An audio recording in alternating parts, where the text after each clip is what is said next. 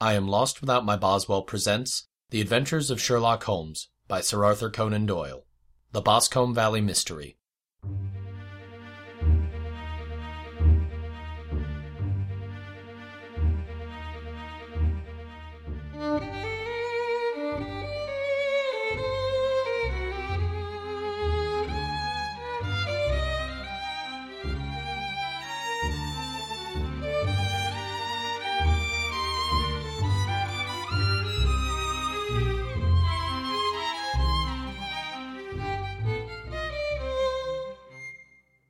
We were seated at breakfast one morning, my wife and I, when the maid brought in a telegram. It was from Sherlock Holmes, and it ran in this way. Have you a couple of days to spare? Have just been wired for from the west of England in connection with Boscombe Valley tragedy. Shall be glad if you will come with me. Air and scenery perfect. Leave Paddington by the 11.15. What do you say, dear? Will you go? I really don't know what to say. I have a fairly long list at present. Oh, Anstruther would do your work for you. You have been looking a little pale lately. I think the change would do you good, and you are always so interested in Mr. Sherlock Holmes' cases. I should be ungrateful if I were not, seeing what I gained through one of them. But if I am to go, I must pack at once, for I have only half an hour. My experience of camp life in Afghanistan had at least had the effect of making me a prompt and ready traveller. My wants were few and simple, so that in less than the time stated I was in the cab with my valise, rattling away to Paddington Station. Sherlock Holmes was pacing up and down the platform, his tall, gaunt figure made even gaunter and taller by his long grey travelling cloak and close-fitting cloth cap. It is really very good of you to come, Watson. It makes a considerable difference to me having someone with me on whom I can thoroughly rely. Local aid is always either worthless or else biased. If you will keep the two corner seats, I shall get the tickets. We had the carriage to ourselves save for an immense litter of papers which Holmes had brought with him. Among these he rummaged and read, with intervals of note taking and of meditation, until we were past Reading. Then he suddenly rolled them all into a gigantic ball and tossed them up onto the rack. Have you heard anything of the case? Not a word. I have not seen a paper for some days. Hmm, the London press has not had very full accounts. I have just been looking through all the recent papers in order to master the particulars. It seems, from what I gather, to be one of those simple cases which are so extremely difficult. It sounds a little paradoxical. But it is profoundly true. Singularity is almost invariably a clue. The more featureless and commonplace a crime is, the more difficult it is to bring it home. In this case, however, they have established a very serious case against the son of the murdered man. It is a murder, then. Well, it is conjectured to be so. I shall take nothing for granted until I have the opportunity of looking personally into it. I will explain the state of things to you as far as I have been able to understand it, in a very few words. Boscombe Valley is a country district not very far from Ross in Herefordshire. The largest landed proprietor in that part is Mr. John Turner, who made his money in Australia and returned some years ago to the old country. One of the farms which he held, that of Hatherley, was let to Mr. Charles McCarthy, who was also an ex-Australian. The men had known each other in the colonies, so that it was not unnatural that when they came to settle down they should do so as near each other as possible. Turner was apparently the richer man, so McCarthy became his tenant, but still remained, it seems, upon terms of perfect equality, as they were frequently together. McCarthy had one son, a lad of eighteen, and Turner had an only daughter of the same age, but neither of them had wives living. They appeared to have avoided the society of the neighbouring English families, and to have led retired lives, though both the McCarthys were fond of sport, and were frequently seen at the race meetings of the neighbourhood. McCarthy kept two servants, a man and a girl. Turner had a considerable household, some half a dozen at least. This is as much as I have been able to gather about the families. Now for the facts. On June 3rd, that is, on Monday last, McCarthy left his house at Hatherley about three in the afternoon and walked down to the Boscombe Pool, which is a small lake formed by the spreading out of the stream which runs down the Boscombe Valley. He had been out with his serving man in the morning at Ross, and he had told the man that he must hurry, as he had an appointment of importance to keep at three. From that appointment he never came back alive. From Hatherley farmhouse to the Boscombe Pool is a quarter of a mile, and two people saw him as he passed over this ground. One was an old woman, whose name is not mentioned, and the other was William Crowder, the gamekeeper in the employ of Mr. Turner. Both these witnesses deposed that Mr. McCarthy was walking alone. The gamekeeper adds that within a few minutes of his seeing Mr. McCarthy pass, he had seen his son, Mr. James McCarthy, going the same way with a gun under his arm. To the best of his belief, the father was actually in sight at the time, and the son was following him. He thought no more of the matter until he heard in the evening of the tragedy that had occurred. The two McCarthys were seen after the time when William Crowder, the gamekeeper, lost sight of them. The Boscombe Pool is thickly wooded round, just a fringe of grass and of reeds round the edge. A girl of fourteen, Patience Moran, who is the daughter of the lodge keeper of the Boscombe Valley estate, was in one of the woods picking flowers. She states that when she was there, she saw at the border of the wood and close by the lake Mr. McCarthy and his son, and that they appeared to be having a violent quarrel. She heard Mr. McCarthy the elder using very strong language to his son, and she saw the latter raise up his hand as if to strike his father. She was so frightened by the violence that she ran away and told her mother when she reached home that she had left the two McCarthys quarrelling near Boscombe Pool, and that she was afraid that they were going to fight. She had hardly said the words when young Mr. McCarthy came running up to the lodge to say that he had found his father dead in the wood, and to ask for the help of the lodge keeper. He was much excited, without either his gun or his hat, and his right hand and sleeve were observed to be stained with fresh blood. On following him, they found the dead body stretched out upon the grass beside the pool.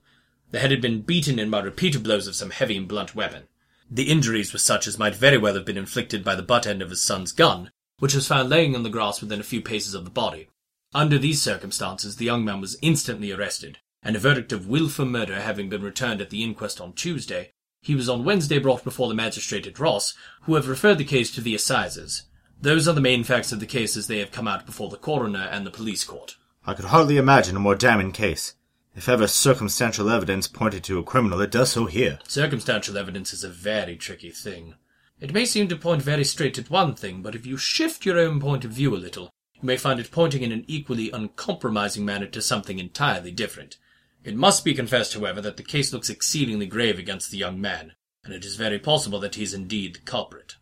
There are several people in the neighborhood, however, and among them Miss Turner, the daughter of the neighboring landowner, who believe in his innocence, and who have retained Lestrade, whom you may recollect in connection with the study in scarlet, to work out the case in his interest. Lestrade, being rather puzzled, has referred the case to me, and hence it is that two middle-aged men are flying westward at fifty miles an hour instead of quietly digesting their breakfast at home. I'm afraid that the facts are so obvious that you will find little credit to be gained out of this case. That is nothing more deceptive than an obvious fact. Besides, we may chance to hit upon some other obvious facts which may have been by no means obvious to Mr. Lestrade. You know me too well to think that I am boasting when I say that I shall either confirm or destroy his theory by means which he is quite incapable of employing, or even of understanding. To take the first example to hand, I very clearly perceive that in your bedroom the window was upon the right-hand side, yet I question whether Mr. Lestrade would have noted even so self-evident a thing as that. How on earth? My dear fellow, I know you well. I know the military neatness which characterizes you. You shave every morning, and in this season you shave by the sunlight, but since your shaving is less and less complete as we get farther back on the left side, until it becomes positively slovenly as we get round the angle of the jaw, it is surely very clear that that side is less illuminated than the other. I cannot imagine a man of your habits looking at himself in an equal light, being satisfied with such a result. I only quote this as a trivial example of observation and inference. Therein lies my métier, and it is possible that it may be of some service in the investigation which lies before us. There are one or two minor points which were brought out in the inquest, and which are worth considering. What are they? It appears that his arrest did not take place at once, but after the return to Hatherley Farm. On the inspector of constabulary informing him that he was a prisoner, he remarked that he was not surprised to hear it, and that it was no more than his deserts. This observation of his had the natural effect of removing any traces of doubt which might have remained in the minds of the coroner's jury.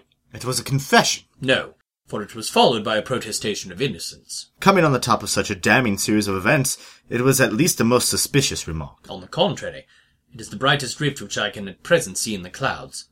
However innocent he might be, he could not be such an absolute imbecile as not to see that the circumstances were very black against him. Had he appeared surprised at his own arrest, or feigned indignation at it, I should have looked upon it as highly suspicious, because such anger or surprise would not be natural under the circumstances, and yet might appear to be the best policy to a scheming man. His frank acceptance of the situation marks him as either an innocent man, or else as a man of considerable self-restraint and firmness. As to his remark about his deserts, it was not unnatural if you consider that he stood beside the dead body of his father, and that there is no doubt that he had that very day so far forgotten his filial duty as to bandy words with him, and even according to the little girl whose evidence is so important, to raise his hand as if to strike him. The self-reproach and contrition which are displayed in his remark appear to me to be the signs of a healthy mind rather than of a guilty one. Many men have been hanged on far slighter evidence. So they have. Many men have been wrongly hanged. What is the young man's own account of the matter? It is, I am afraid, not very encouraging to his supporters, though there are one or two points in it which are suggestive. You will find it here, and may read it for yourself. He picked out from his bundle a copy of the local Herefordshire paper, and having turned down the sheet he pointed out the paragraph in which the unfortunate young man had given his own statement of what had occurred. I settled myself down in the corner of the carriage and read it very carefully. It ran in this way. Mr. James McCarthy, the only son of the deceased, was then called and gave evidence as follows. I had been away from home for three days at Bristol, and had only just returned upon the morning of last Monday the third. My father was absent from home at the time of my arrival, and I was informed by the maid that he had been driven over to Ross with John Cobb, the groom. Shortly after my return, I heard the wheels of his trap in the yard, and, looking out of my window, I saw him get out and walk rapidly out of the yard, although I was not aware in which direction he was going. I then took my gun and strolled out in the direction of the Boscombe Pool, with the intention of visiting the rabbit warren which is upon the other side. On my way, I saw William Crowder, the gamekeeper, as he had stated in his evidence, but he is mistaken in thinking that I was following my father. I had no idea that he was in front of me. When about a hundred yards from the pool, I heard a cry of "Cooee!" which was a usual signal between my father and myself. I then hurried forward and found him standing by the pool. He appeared to be much surprised at seeing me, and asked me rather roughly what I was doing there. A conversation ensued which led to high words and almost to blows, for my father was a man of a very violent temper. Seeing that his passion was becoming ungovernable, I left him and returned towards Hatherley Farm. I had not gone more than one hundred and fifty yards, however, when I heard a hideous outcry behind me, which caused me to run back again. I found my father expiring upon the ground, with his head terribly injured. I dropped my gun and held him in my arms, but he almost instantly expired. I knelt beside him for some minutes, and then made my way to Mr. Turner's lodge keeper, his house being the nearest, to ask for assistance. I saw no one near my father when I returned, and I have no idea how he came by his injuries. He was not a popular man, being somewhat cold and forbidding in his manners, but he had, as far as I know, no active enemies. I know nothing further of the matter. Did your father make any statement to you before he died? He mumbled a few words, but I could only catch some allusion to a rat. What did you understand by that? Conveyed no meaning to me. I thought he was delirious. What was the point upon which you and your father had this final quarrel? I should prefer not to answer. I am afraid that I must press it. It is really impossible for me to tell you. I can assure you that it has nothing to do with the sad tragedy which followed. That is for the court to decide. I need not point out to you that your refusal to answer will prejudice your case considerably in any future proceedings which may arise. I must still refuse. I understand that the cry of Cooee was a common signal between you and your father? It was. How was it, then, that he uttered it before he saw you and before he even knew that you had returned from Bristol? I, I do not know. Did you see nothing which aroused your suspicions when you returned on hearing the cry and found your father fatally injured? Nothing definite. What do you mean? I was so disturbed and excited as I rushed out into the open that I could think of nothing except of my father. Yet I have a vague impression that as I ran forward, something lay upon the ground to the left of me. It seemed to me to be something grey in colour, a coat of some sort, or a plaid, perhaps. When I rose from my father, I looked round for it, but it was gone. Do you mean that it disappeared before you went for help?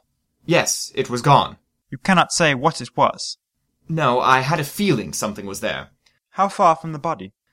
A dozen yards or so. And how far from the edge of the wood? About the same. Then if it was removed, it was while you were within a dozen yards of it. Yes, but with my back towards it. This concluded the examination of the witness. I see that the coroner in his concluding remarks was rather severe upon the young McCarthy. He calls attention, and with reason, to the discrepancy about his father having signalled to him before seeing him, also to his refusal to give details of his conversation with his father, and his singular account of his father's dying words. They are all, as he remarks, very much against the son. Holmes laughed softly to himself and stretched himself out upon the cushioned seat. Both you and the coroner have been at some pains to single out the very strongest points in the young man's favour. Don't you see that you alternately give him credit for having too much imagination and too little? Too little if he could not invent a cause of quarrel which would give him the sympathy of the jury. Too much if he evolved from his own inner consciousness anything so outre as a dying reference to a rat and the incident of the vanishing cloth. No, sir, I shall approach this case from the point of view that what this young man says is true, and we shall see whither that hypothesis will lead us. And now here is my pocket Petrarch, and not another word shall I say of this case until we are on the scene of action. We lunch at Swindon, and I see that we shall be there in twenty minutes. It was nearly four o'clock when we at last, after passing through the beautiful Stroud Valley and over the broad gleaming Severn, found ourselves at the pretty little country town of Ross. A lean ferret-like man, furtive and sly looking, was waiting for us upon the platform. In spite of the light brown dust coat and leather leggings which he wore in deference to his rustic surroundings, I had no difficulty in recognizing Lestrade of Scotland Yard. With him we drove to the Hereford Arms, where a room had already been engaged for us. I have ordered a carriage. I knew your energetic nature, and that you would not be happy until you had been at the scene of the crime. It was very nice and complimentary of you. It is entirely a question of barometric pressure. I do not quite follow. How's the glass? Twenty-nine, I see. No wind, and not a cloud in the sky. I have a case full of cigarettes here which need smoking, and the sofa is very much superior to the usual country hotel abomination. I do not think that it is probable that I shall use the carriage tonight. You have no doubt already formed your conclusions from the newspapers. The case is as plain as a pikestaff, and the more one goes into it, the plainer it becomes. Still, of course, one can't refuse a lady, and such a very positive one, too. She has heard of you, and would have your opinion, although I repeatedly told her that there was nothing which you could do which I had not already done. Why, bless my soul! Here is her carriage at the door. He had hardly spoken before there rushed into the room one of the most lovely young women that I had ever seen in my life. Her violet eyes shining, her lips parted, a pink flush upon her cheeks. All thought of her natural reserve lost in her overpowering excitement and concern. Oh, Mr. Sherlock Holmes! She cried, glancing from one to the other of us, and finally, with a woman's quick intuition, fastening upon my companion. I'm so glad that you have come. I have driven down to tell you so. I know that James didn't do it. I know it, and I want you to start upon your work knowing it too. Never let yourself doubt upon that point. We've known each other since we were little children, and I know his faults as no one else does. But he is too tender-hearted to hurt a fly. Such a charge is absurd to anyone who really knows him. I hope we may clear him, Miss Turner. You may rely upon my doing all that I can. But you have read the evidence. You have formed some conclusion. Do you not see some loophole, some flaw? Do you not yourself think that he is innocent? I think that it is very probable. There now! She cried, throwing back her head and looking defiantly at Lestrade. You hear? He gives me hopes. I am afraid that my colleague has been a little quick in forming his conclusions. But he is right. Oh, I know he is right. James never did it. And about his quarrel with his father, I'm sure that the reason why he would not speak about it to the coroner was because I was concerned in it. In what way? It is no time for me to hide anything. James and his father had many disagreements about me. Mr. McCarthy was very anxious that there should be a marriage between us. James and I have always loved each other as brother and sister, but of course he is young and has seen very little of life yet, and and well, he naturally did not wish to do anything like that yet. So there were quarrels, and this, I'm sure, was one of them. And your father? Was he in favour of such a union? No, he was adverse to it also. No one but Mr. McCarthy was in favour of it. A quick blush passed over her fresh young face as Holmes shot one of his keen, questioning glances at her. Thank you for this information. May I see your father if I call tomorrow? I'm afraid the doctor won't allow it. The doctor? Yes, have you not heard? Poor father has never been strong for years back, but this has broken him down completely. He has taken to his bed, and Dr. Willows says that he is a wreck and that his nervous system is shattered. Mr. McCarthy was the only man alive who had known Dad in the old days in Victoria. Ha! In Victoria? That is important. Yes, at the mines. Quite so.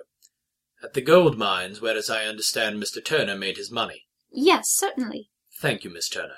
You have been of material assistance to me. You will tell me if you have any news tomorrow. No doubt you will go to the prison to see James. Oh, if you do, Mr. Holmes, do tell him that I know him to be innocent. I will, Miss Turner. I must go home now, for Dad is very ill, and he misses me so if I leave him.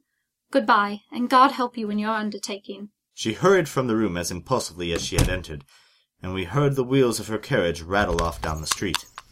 I am ashamed of you, Holmes. Why should you raise up hopes which you are bound to disappoint?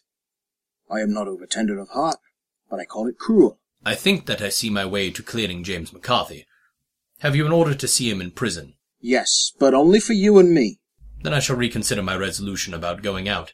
We have still time to take a train to Hereford and see him tonight? Ample. Then let us do so. Watson, I fear that you will find it very slow, but I shall only be away a couple of hours. I walked down to the station with them, and then wandered through the streets of the little town, finally returning to the hotel, where I lay upon the sofa and tried to interest myself in a yellow-backed novel.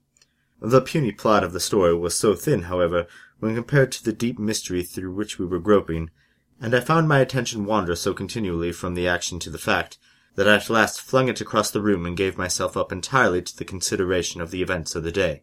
Supposing that this unhappy young man's story were absolutely true, then what hellish thing, what absolutely unforeseen and extraordinary calamity could have occurred between the time when he parted from his father and the moment when, drawn back by his screams, he rushed into the glade?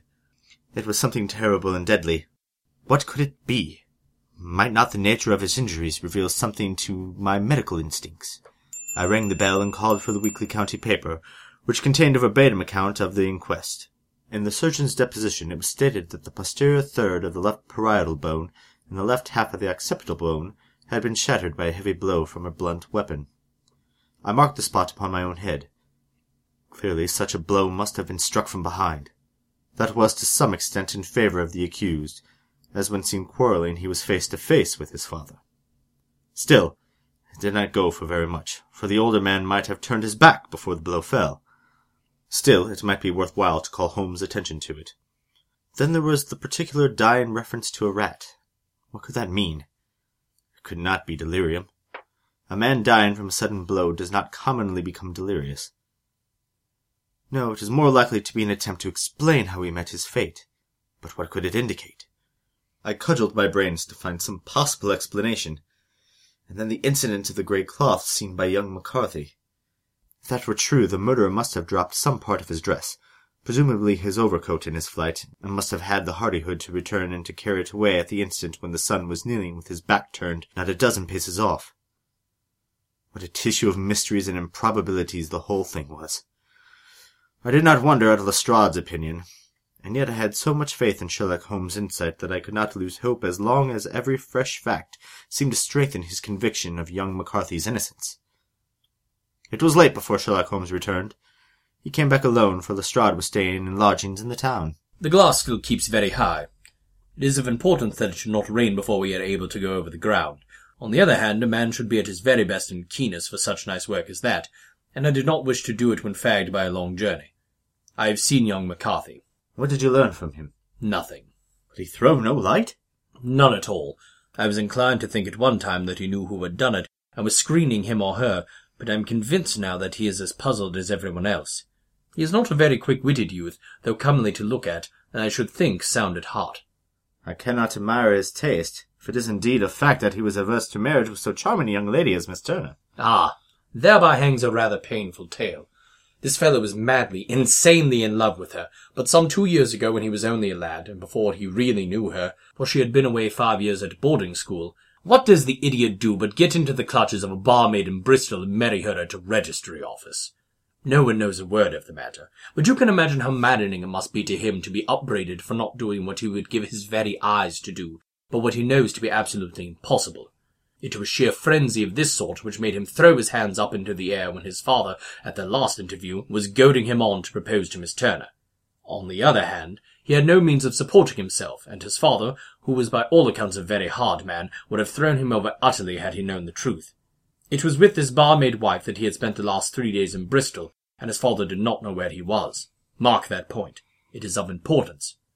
Good has come out of evil, however, for the barmaid, finding from the papers that he is in serious trouble and likely to be hanged, has thrown him over utterly, and has written to him to say that she has a husband already in the Bermuda dockyard, so that there is really no tie between them. I think that that bit of news has consoled young McCarthy for all that he has suffered. But if he is innocent, who has done it? Ah, who? I would call your attention very particularly to two points. One is that the murdered man had an appointment with someone at the pool, and that the someone could not have been his son, for his son was away, and he did not know when he would return. The second is that the murdered man was heard to cry "Cooee!" before he knew his son had returned. Those are the crucial points upon which the case depends. And now let us talk about George Meredith, if you please, and we shall leave all minor points until tomorrow. There was no rain, as Holmes had foretold, and the morning broke bright and cloudless. At nine o'clock Lestrade called for us with the carriage, and we set off for Hatherley Farm and the Boscombe Pool. There is serious news this morning. It is said that Mr. Turner of the Hall is so ill that his life is despaired of. An elderly man, I presume. About sixty, but his constitution has been shattered by his life abroad, and he has been in failing health for some time. This business has had a very bad effect upon him. He was an old friend of McCarthy's, and I may add a great benefactor to him, for I have learned that he gave him Hatherley Farm rent-free. Indeed. That is interesting. Oh, yes. In a hundred other ways he has helped him. Everybody about here speaks of his kindness to him. Really? Does it not strike you as a little singular that this McCarthy, who appears to have had little of his own, and to have been under such obligations to Turner, should still talk of marrying his son to Turner's daughter, who is presumably heiress to the estate, and that in such a very cocksure manner, as if it were merely a case of a proposal and all else would follow. It is the more strange since we know that Turner himself was averse to the idea. The daughter told us as much. Do you not deduce something from that? We have got to the deductions and the inferences. I find it hard enough to tackle facts, Holmes, without flying away after theories and fancies. You are right. You do find it very hard to tackle the facts. Anyhow, I have grasped one fact which you seem to find it difficult to get hold of. And that is? That McCarthy Sr. met his death from McCarthy Jr., and that all theories to the contrary are the merest moonshine. Well, moonshine is a brighter thing than fog. but I am very much mistaken if this is not Hatherley Farm upon the left. Uh, yes, that it is.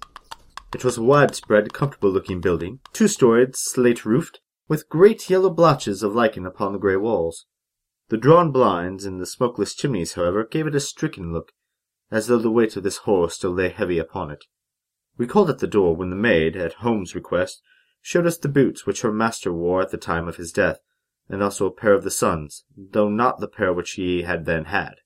Having measured these very carefully from seven or eight different points, Holmes desired to be led to the courtyard, from which we all followed the winding track which led to Boscombe Pool. Sherlock Holmes was transformed when he was hot upon such a scent as this. Men who had only known the quiet thinker and logician of Baker Street would have failed to recognize him. His face flushed and darkened. His brows were drawn into two hard black lines, while his eyes shone out from beneath them with a steely glitter. His face was bent downward, his shoulders bowed, his lips compressed, and the veins stood out like a whipcord in his long sinewy neck. His nostrils seemed to dilate with the purely animal lust for the chase, and his mind was so absolutely concentrated upon the matter before him that a question or remark fell unheeded upon his ears, or, at the most, only provoked a quick, impatient snarl in reply. Swiftly and silently he made his way along the track which ran through the meadows, and so by the way of the woods to the Boscombe Pool. It was damp, marshy ground, as is all that district, and there were marks of many feet, both upon the path and amid the short grass which bounded on either side. Sometimes Holmes would hurry on, sometimes stop dead, and once he made quite a little detour into the meadow. Lestrade and I walked behind him, the detective indifferent and contemptuous, while I watched my friend with the interest which sprang from the conviction that every one of his actions was directed towards a definite end. The Boscombe Pool, which is a little reed-girt sheet of water some fifty yards across, is situated at the boundary between the Hatherley Farm and the private park of the wealthy Mr. Turner. Above the woods which lined it upon the farther side we could see the red jutting pinnacles which marked the site of the rich landowner's dwelling. On the Hatherley side of the pool the woods grew very thick, and there was a narrow belt of sodden grass twenty paces across between the edge of the trees and the reeds which lined the lake. Lestrade shows the exact spot in which the body had been found, and, indeed, so moist was the ground that I could plainly see the traces which had been left by the fall of the stricken man. To Holmes, as I could see by his eager face and peering eyes, very many other things were to be read upon the trampled grass. He ran round like a dog who is picking up a scent, and then turned upon my companion. What did you go into the pool for? I fished about with a rake. I thought there might be some weapon or other trace, but how on earth? Oh, tut tut, I have no time. That left foot of yours with its inward twist is all over the place. A mole can trace it, and there it vanishes among the reeds. Oh, how simple it would all have been had I been here before they came like a herd of buffalo and wallowed all over it. Here is where the party with the lodge-keeper came, and they have covered all tracks for six or eight feet round the body. But here are three separate tracks of the same feet. He drew out a lens and lay down upon his waterproof to have a better view, talking all the time rather to himself than to us. These are young McCarthy's feet. Twice he was walking, and once he ran swiftly, so that the soles are deeply marked and the heels hardly visible. That bears out his story. He ran when he saw his father on the ground. Then here are the father's feet as he paced up and down. What is this, then? It is the butt end of the gun as the son stood listening. And this, Ha ha! What have we here? Tiptoes. Tiptoes! Square, too, quite unusual boots. They come, they go, they come again. Of course, that was for the cloak. Now, where did they come from? He ran up and down, sometimes losing, sometimes finding the track, until we were well within the edge of the wood and under the shadow of a great beech, the largest tree in the neighborhood. Holmes traced his way to the farther side of this and lay down once more upon his face with a little cry of satisfaction. For a long time he remained there, turning over the leaves and dried sticks, gathering up what seemed to me to be dust into an envelope, and examining with his lens not only the ground but even the bark of the tree as far as he could reach. A jagged stone was lying among the moss, and this also he carefully examined and retained. Then he followed a pathway through the wood until he came to the high road, where all traces were lost. It has been a case of considerable interest. I fancy that this grey house on the right must be the lodge. I think that I will go in and have a word with Moran, and perhaps write a little note. Having done that, we may drive back to our luncheon. You may walk to the cab, and I shall be with you presently. It was about ten minutes before we regained our cab and drove back into Ross, Holmes still carrying with him the stone which he had picked up in the wood. This may interest you, Lestrade. The murder was done with it. I see no marks. There are none. How do you know then? The grass was growing under it. It had only lain there a few days. There was no sign of a place whence it had been taken. It corresponds with the injuries. There is no sign of any other weapon. And the murderer? Is a tall man, left-handed, limps with the right leg, wears thick-soled shooting boots and a grey cloak, smokes Indian cigars, uses a cigar holder, and carries a blunt penknife in his pocket. There are several other indications, but these may be enough to aid us in our search. I am afraid that I am still a skeptic. Theories are all very well, but we have to deal with a hard-headed British jury. Nous verrons. You work your own method, and I shall work mine. I shall be busy this afternoon, and shall probably return to London by the evening train. And leave your case unfinished. No, finished. But the mystery. It is solved. Who is the criminal then? The gentleman I described. But who is he? Surely it would not be difficult to find out. This is not such a populous neighborhood. Lestrade shrugged his shoulders. I am a practical man, and I really cannot undertake to go about the country looking for a left-handed gentleman with a game leg. I shall become the laughing-stock of Scotland Yard. All right. I've given you the chance. Here are your lodgings. Goodbye. I shall drop you a line before I leave. Having left Lestrade at his rooms, we drove to our hotel, where we found lunch upon the table. Holmes was silent and buried in thought with a pained expression upon his face, as one who finds himself in a perplexing position. Look here, Watson. Just sit down in this chair and let me preach to you for a little.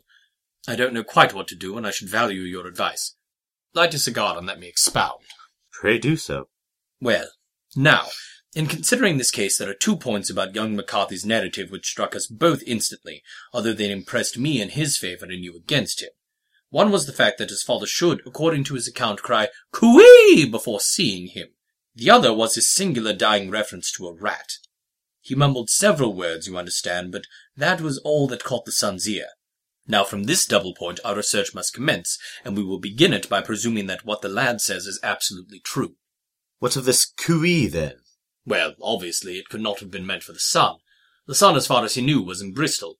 It was mere chance that he was within earshot. The cooee was meant to attract the attention of whoever it was he had the appointment with.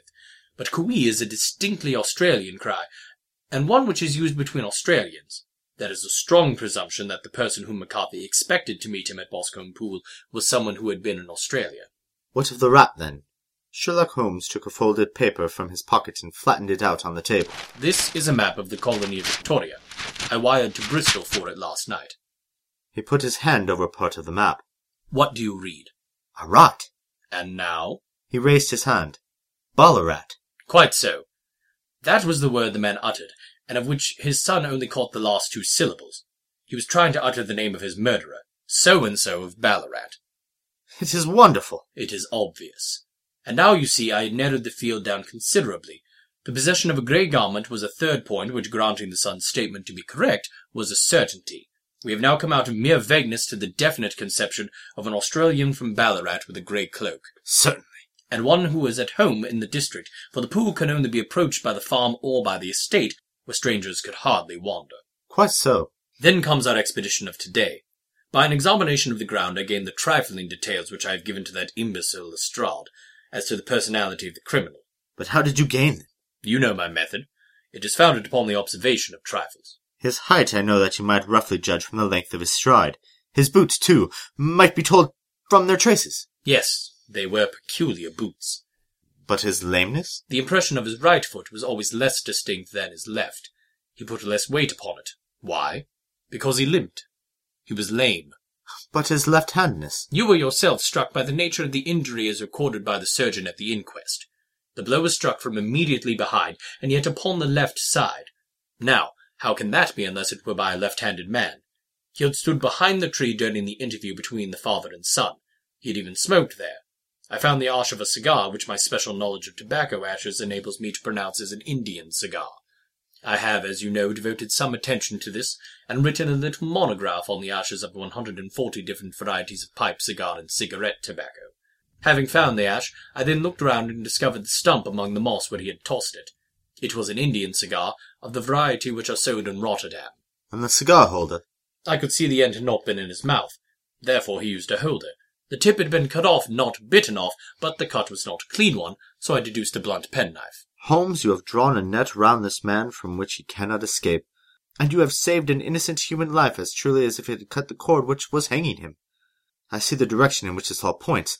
The culprit is Mr. John Turner, cried the hotel waiter, opening the door of our sitting room and ushering in a visitor. The man who entered was a strange and impressive figure. His slow limping step and bowed shoulders gave the appearance of decrepitude, and yet his hard, deep-lined, craggy features and his enormous limbs showed that he was possessed of unusual strength of body and of character. His tangled beard, grizzled hair, and outstanding drooping eyebrows combined to give an air of dignity and power to his appearance. But his face was of an ashen white, while his lips and the corners of his nostrils were tinged with the shade of blue. It was clear to me at a glance that he was in the grips of some deadly and chronic disease. Pray sit down on the sofa. You had my note? Yes, the lodge keeper brought it up. You said that you wished to see me here to avoid scandal. I thought people would talk if I went to the hall. And why did you wish to see me? He looked across at my companion with despair in his weary eyes, as though his question was already answered. Yes, said Holmes, answering the look rather than the words. it is so. I know all about McCarthy. The old man sank his face in his hands. God help me, but I would not have let the young man come to harm. I give you my word that I would have spoken out if it went against him at the assizes. I am glad to hear you say so. I would have spoken now had it not been for my dear girl. It would break her heart. It will break her heart when she hears that I am arrested. It may not come to that. What? I am no official agent. I understand that it was your daughter who required my presence here, and I am acting in her interests. Young McCarthy must be got off, however. I am a dying man. I have had diabetes for years. My doctor says it's a question whether I shall live a month. Yet I would rather die under my own roof than in jail. Holmes rose and sat down at the table with his pen in his hand and a bundle of paper before him. Just tell us the truth. I shall jot down the facts. You will sign it, and Watson here can witness it. Then I could produce your confession at the last extremity to save young McCarthy. I promise you that I shall not use it unless it is absolutely needed. It's as well. It's a question whether I shall live to the assizes. So it matters little to me, but I should wish to spare Alice's shock. And now I will make the thing clear to you. It has been a long time in the acting, but will not take me long to tell. You didn't know this dead man McCarthy. He was a devil incarnate. I tell you that God keep you out of the clutches of such a man as he. His grip has been upon me these twenty years, and he has blasted my life. I'll tell you first how I came to be in his power. It was early in the sixties at the diggings. I was a young chap then, hot-blooded and reckless, ready to turn my hand at anything. I got among bad companions, took to drink, had no luck with my claim, took to the bush, and in a word became what you would call over here a highway robber. There were six of us, and we had a wild, free life of it, sitting up station from time to time or stopping the wagons on the road to the diggings. Black Jack of Ballarat was the name I went under, and our party is still remembered in the colony as the Ballarat Gang. One day a gold convoy came down from Ballarat to Melbourne, and we lay in wait for it and attacked it. There were six troopers and six of us, so it was a close thing, but we emptied four of their saddles at the first volley. Three of our boys were killed, however, before we got the swag. I put my pistol to the head of the wagon driver, who is this very man McCarthy. I wished to the Lord that I had shot him then, but I had spared him, though I saw his wicked little eyes fixed on my face, as though to remember every feature.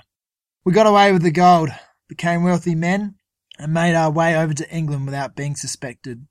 There I parted from my old pals and determined to settle down to a quiet and respectful life. I bought this estate, which chanced to be in the market. I set myself to do a little good with my money to make up for the way in which I had earned it. I married too, and though my wife died young, she left me my dear little Alice. Even when she was a baby, her wee hand seemed to lead me down the right path as nothing else had ever done. In a word, I turned over a new leaf and did my best to make up for the past. All was going well when McCarthy laid his grip upon me. I had gone up to town about an investment and met him in Regent Street with hardly a coat to his back or a boot to his foot. Here we are, Jack. Says he, touching me on the arm. We'll be as good as family to you. There's the two of us, me and my son, and you can have the keeping of us. If you don't, it's a fine law-abiding country is England, and there's always a policeman within hail. Well, down they came to the West Country. There was no shaking them off, and there they lived, rent-free on my best land ever since. There was no rest for me, no peace, no forgetfulness. Turn where I would, there was his cunning, grinning face at my elbow. Grew worse as Alice grew up, for he soon saw I was more afraid of her knowing my past than of the police. Whatever he wanted, he must have, and whatever it was, I gave him without question. Land, money, houses, until at last he asked the thing which I could not give. He asked for Alice. His son, you see, had grown up, and so had my girl, and I was known to be in weak health. It seemed a fine stroke to him that his lad should step into the whole property. But there I was firm. I would not have his cursed stock mixed with mine. Not that I had any dislike to the lad, but his blood was in him, and that was enough. I stood firm. McCarthy threatened. I braved him to do his worst. We were to meet at the pool midway between our houses to talk it over. When I went down there, I found him talking with his son. So I smoked a cigar and waited behind a tree until he should be alone. But as I listened to his talk, all that was black and bitter in me seemed to come uppermost. He was urging his son to marry my daughter with as little regard for what she might think as if she were a slut from off the streets. It drove me mad to think that I and all that I held most dear should be in the power of such a man as this. Could I not snap the bond? I was already a dying and desperate man. Though clear of mind and fairly strong of limb, I knew that my own fate was sealed. But my memory and my girl both could be saved if I could but silence that foul tongue. I did it, Mr. Holmes. I would do it again. Deeply as I have sinned, I have led a life of martyrdom to atone for it. But that my girl should be entangled in the same meshes which held me was more than I could suffer. I struck him down with no more compunction than if he had been some foul and venomous beast. His cry brought back his son, but I had gained the cover of the wood, though I was forced to go back to fetch the cloak which I had dropped in my flight. That is the true story, gentlemen, of all that occurred. Well, it is not for me to judge you. I pray that we may never be exposed to such a temptation. I pray not, sir. And what do you intend to do? In view of your health, nothing. You are yourself aware that you will soon have to answer for your deed at a higher court than the assizes. I will keep your confession, and if McCarthy is condemned, I shall be forced to use it. If not, it shall never be seen by mortal eye, and your secret, whether you be alive or dead, shall be safe with us. Farewell, then. Your own deathbeds, when they come, will be the easier for the thought of the peace which you have given to mine. Tottering and shaking in all his giant frame, he stumbled slowly from the room. God help us! Why does fate play such tricks with poor helpless worms? I never hear of such a case as this that I do not think of Baxter's words and say, There but for the grace of God goes Sherlock Holmes.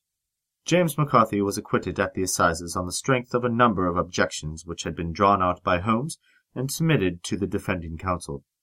Old Turner lived for seven months after our interview, but he is now dead, and there is every prospect that the son and daughter may come to live happily together in ignorance of the black cloud which rests upon the past. This has been the Boscombe Valley Mystery, starring David Hardnois as Sherlock Holmes, Jens Peterson as Dr. John Watson, Nick Martorelli as Inspector Lestrade, Shelby Davis as Alice Turner, Dante Benjigerdis as James McCarthy, and Ben Jones as John Turner, featuring Tom Linsky as Charles McCarthy and Ryan Murphy as the coroner, with John Jensen as the juryman and Zachary Tooney as the waiter. Directed and adapted by David Harnwell. Produced by Caitlin Herpin. Baker Street Romance composed and performed by Robert Espy. Graphic design by Margot Taylor. For more information, visit IamLostWithoutMyBoswell.com.